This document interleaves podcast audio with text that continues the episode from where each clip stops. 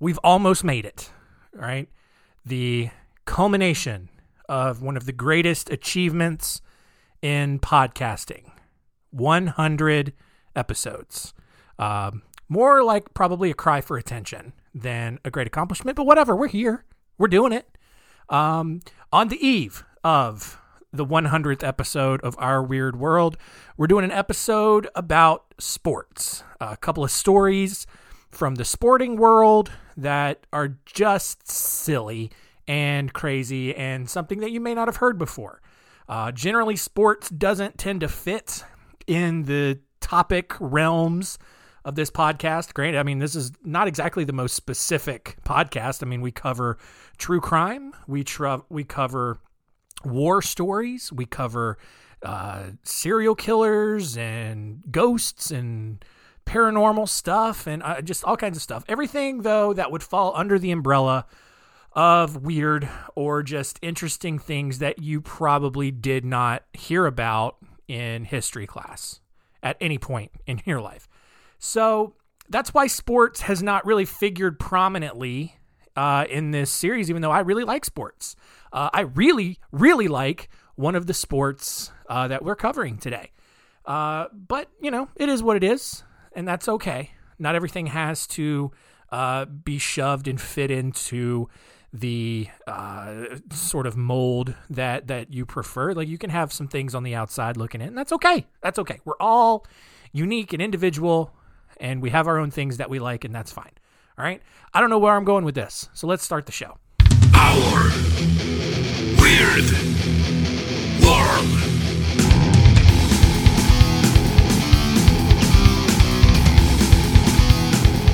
Welcome to Our Weird World. I'm your host, John Hinson, and this week looking at two stories uh, from the sports world. Probably going to be a little bit shorter of an episode this week, but what, like, this is free. Who cares? Um, if you want to donate because you like the show so much, great. Like, hit me up. I'll give you my Venmo or something. But um, no, I, I do this for free. I do it because I create things, and this is just how I express myself, I guess. I don't know. Um, oof. Don't drink soda before we record an episode. I've done 98 episodes, still have not figured that out. anyway, uh, two stories today. We're looking at the story of this 1904 Summer Olympic Games, which were held in St. Louis, Missouri. And then we are looking at the story of Jocko Flocko. All right. Uh, nothing else really to say about it. So let's jump into story time.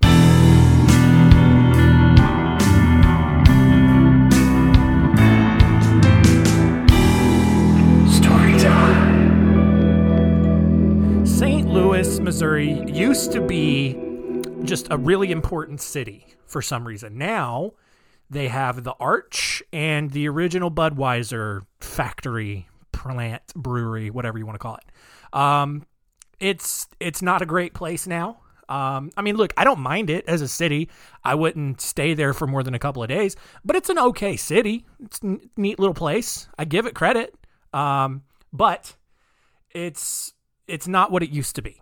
And in 1904, St. Louis was actually the host of the Summer Olympic Games, which actually marked the first time that the Olympic Games were held in the United States. Fun little piece of trivia there. Wasn't New York, wasn't any of the other prominent cities on the East Coast. It was St. Louis in the middle of the country. Um, and since it was a first for the United States, no one here really knew how to hold uh, an Olympic event. And because of that, everything was a dumpster fire.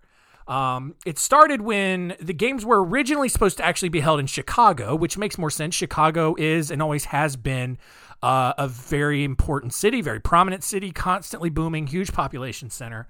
But uh, St. Louis was actually hosting the World's Fair at the same time and actually threatened to hold their own better version of the Olympics if they weren't just outright granted the privilege of hosting them. And so President Roosevelt, Th- uh, Theodore Roosevelt, he supported St. Louis. He's like, yeah, that's that's they, they got good logic. Uh, I mean, honestly, I wouldn't know which one to attend, whether between the World's Fair, which, look, side note, like the World's Fair used to be a big deal. Like that's where they used to unveil all the newest technologies and show off all the great things that had been invented. Now, every company just has their own press conference and it's not, you know, it's just not a thing anymore. Um, I, I think the World's Fair is still actually a thing. It's just it's not as it's not as big of a deal as it used to be.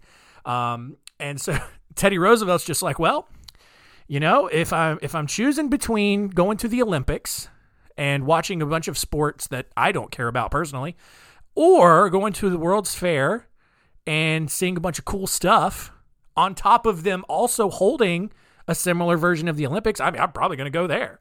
And so IOC President Pierre de Coubertin uh, reluctantly agreed to then move the games from Chicago to St. Louis. Um, the opening ceremony was held on July 1st, 1904, which was also kind of a problem since the Olympic Games weren't supposed to start until August 29th and only last for a week. Um, instead, organizers of the St. Louis uh, Olympics uh, stretched out 94 events over a period of four months, with the games finally coming to a close on November 23rd. And oh boy, what a series of events these were. Um, out of 651 athletes who arrived for the games, 526 of them competed for the United States. It might as well have just been the United States Games. Um, even more, over half of the events were just American athletes. So like, yeah, it really should have just been like the the United States Games. Like, there's no reason this should have ever been considered the Olympics. Um, the United States won 239 medals that summer, and the next closest country was Germany, who had 13. Canada, uh, who had the easiest travel ra- uh, route of any other country to get to the games, should have had an advantage, but they only won six medals. Um, on the bright side, all right, there was George Eyser, who won as many medals as the entire country of Canada, so he won six. Um, but his games actually started really poorly. He finished 10th, 71st, and last during his first events. But George then redeemed himself on October 29th when he won gold medals in the parallel bars, the rope climb, which why isn't that still an event? Um, I think probably because we have actual rock climbing now in the Olympics. Anyway, um, and he uh, and he won gold in the vault. He also won silver on the side horse and the individual all around, and then he won bronze on the horizontal bar.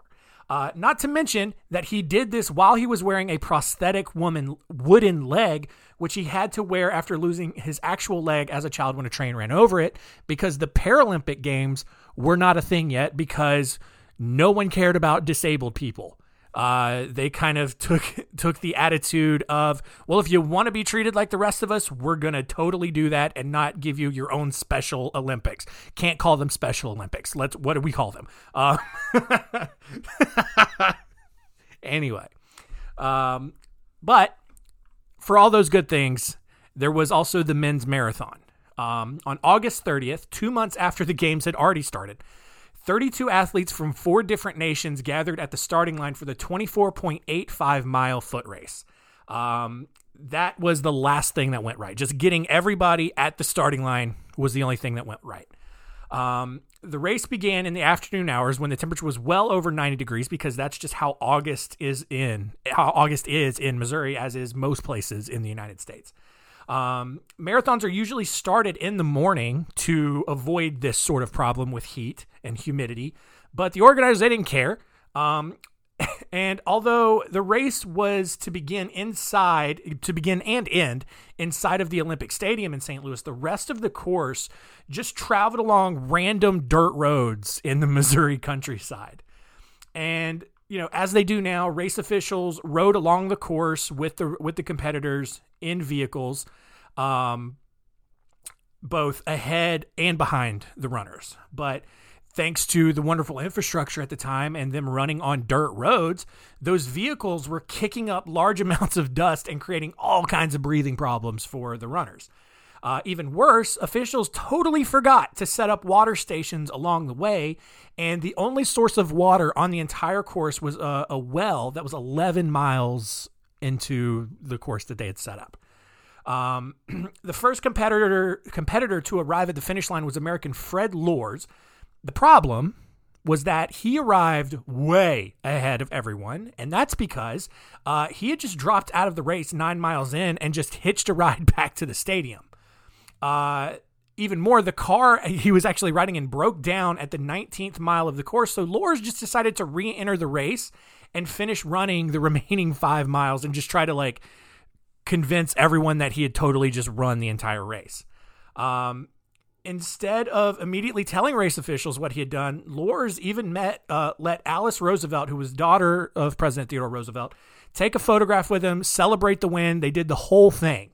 Um, but prior to the medal ceremony, Lorz finally admitted what had happened and that, you know, he was just kind of kidding about being the winner. Hey, got you guys. Hey, big joke, huh? Um, the Amateur Athletic Union then banned Lorz from competition for life, but they just kind of rescinded the ban the next year, probably because of what happened next.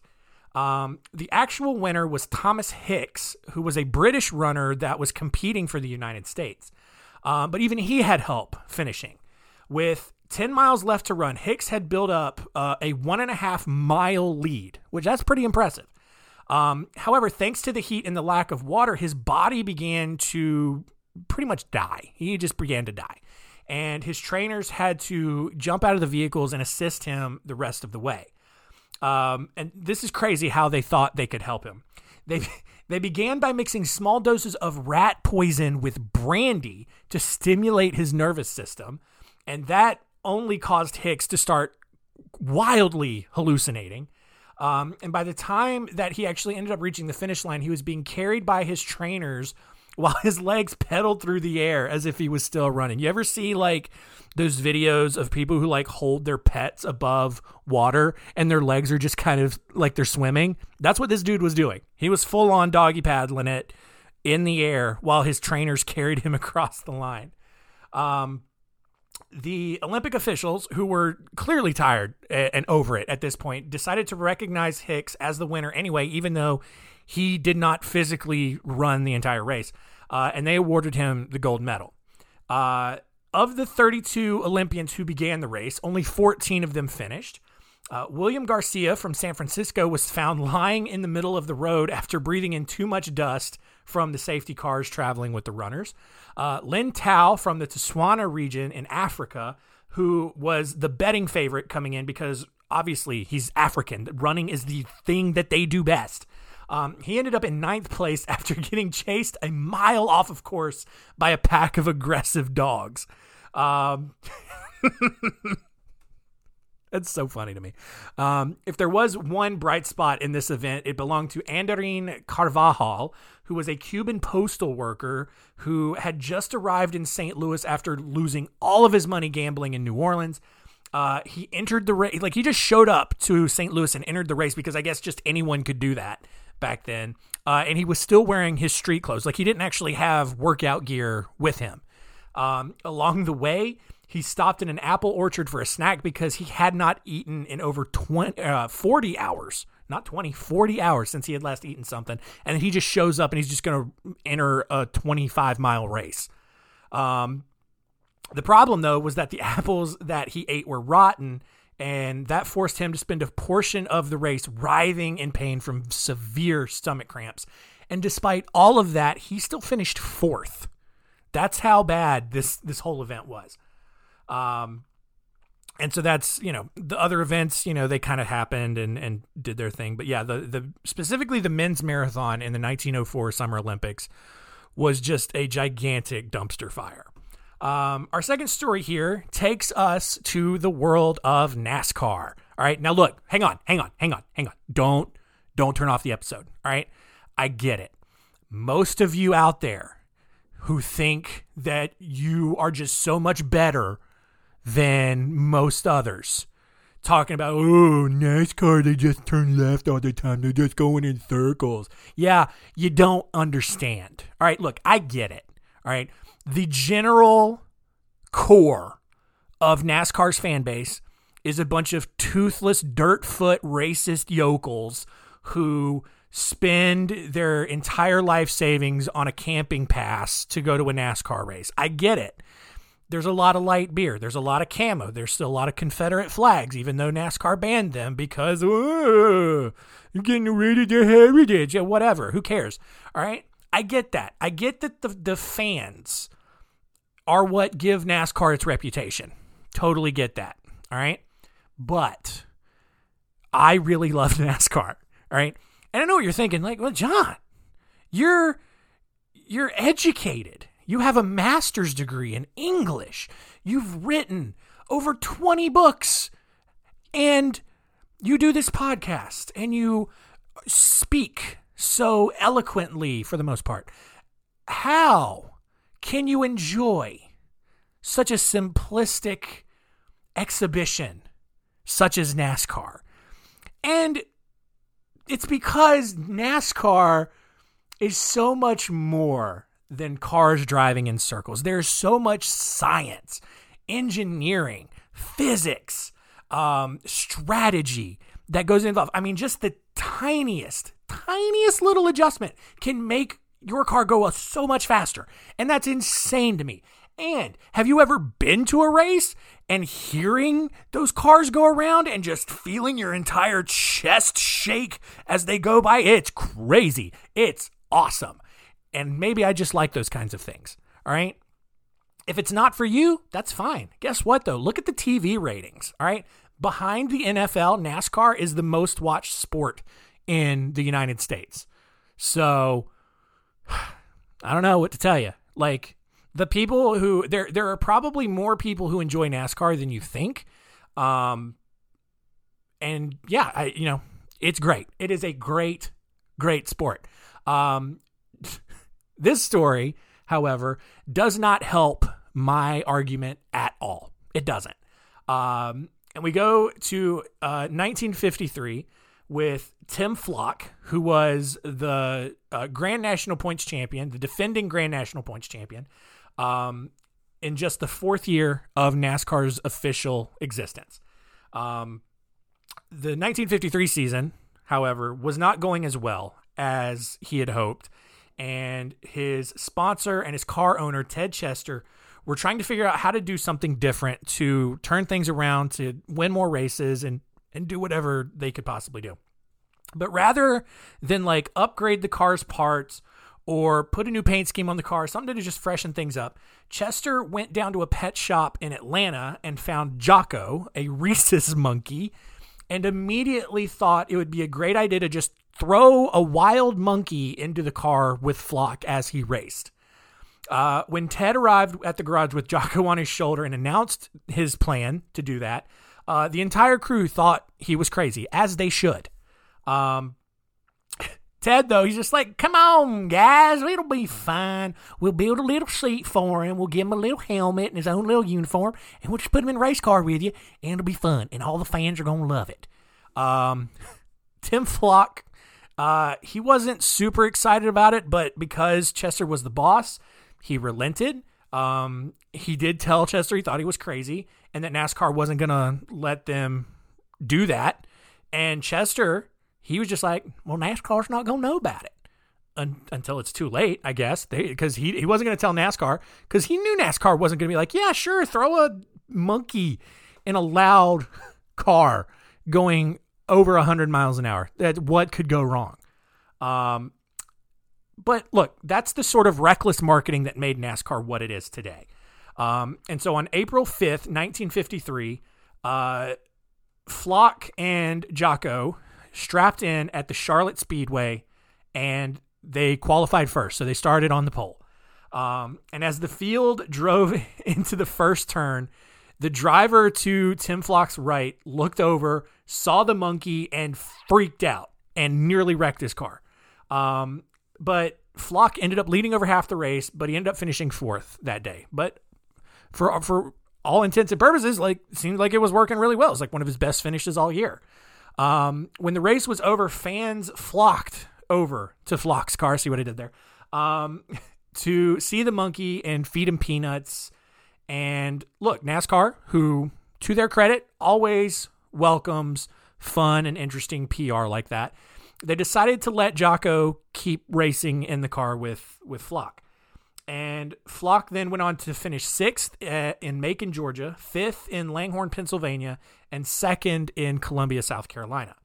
Um, on May 16th, Flock and Jocko actually won their first race together at Hickory Speedway in Hickory, North Carolina, uh, which made Jocko the first and so far only non human to win a NASCAR race. Um, by then, Flock had actually had Jocko Flocko painted on the passenger side above the window where little, little Flocko, uh, little Jocko was sitting. And everyone was well aware that there was a monkey inside that race car. Um, unfortunately, though, things kind of started going downhill. Um, after finishing 32nd in Martinsville, Virginia, and then 22nd in Columbus, Ohio, uh, Flock arrived at the Raleigh Speedway in Raleigh, North Carolina for the inaugural Raleigh 300 on May 30th. Uh, as Flock ran in second place behind his brother Fonty, fun name, um, Jocko got out of his harness. This is the first time that had happened. No one had prepared for this moment. Um, and Jocko, to his credit, like monkeys, they're really smart.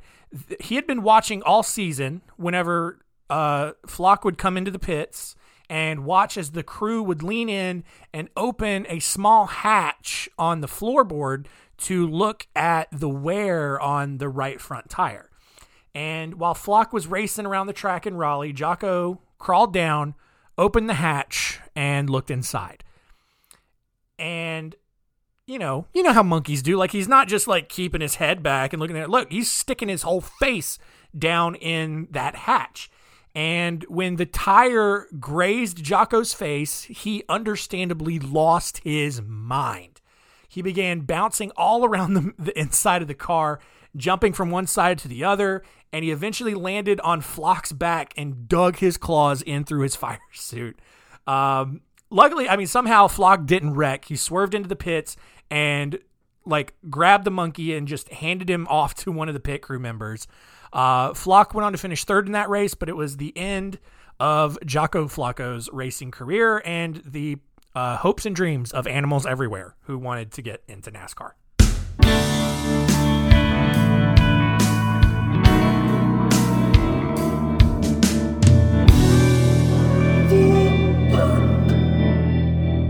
Fun stories, right? See, sports can be fun. I know a lot of people don't like sports, um, but also, I think those people are in the minority. I think sports are generally well liked among most people. Um, but whether you like sports or not, I think those were two fun little stories. Uh, hopefully, I didn't complicate the sporting language so that people were left confused. I think is pretty straightforward. Um, but yeah, let's see what we learned today.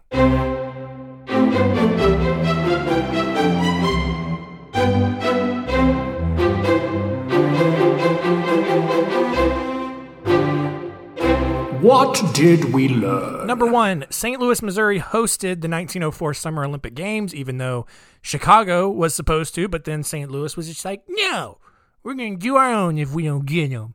Because we're having the World's Fair, and if you don't give us the Olympics, we're just going to do our Olympics on, and probably would have ended up the same, just as much of a disaster anyway.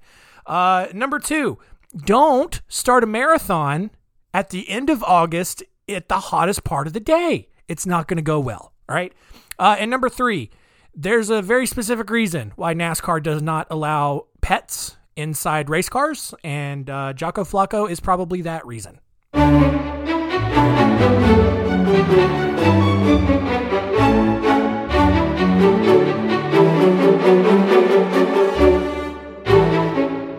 Next week on Our Weird World, it is finally here.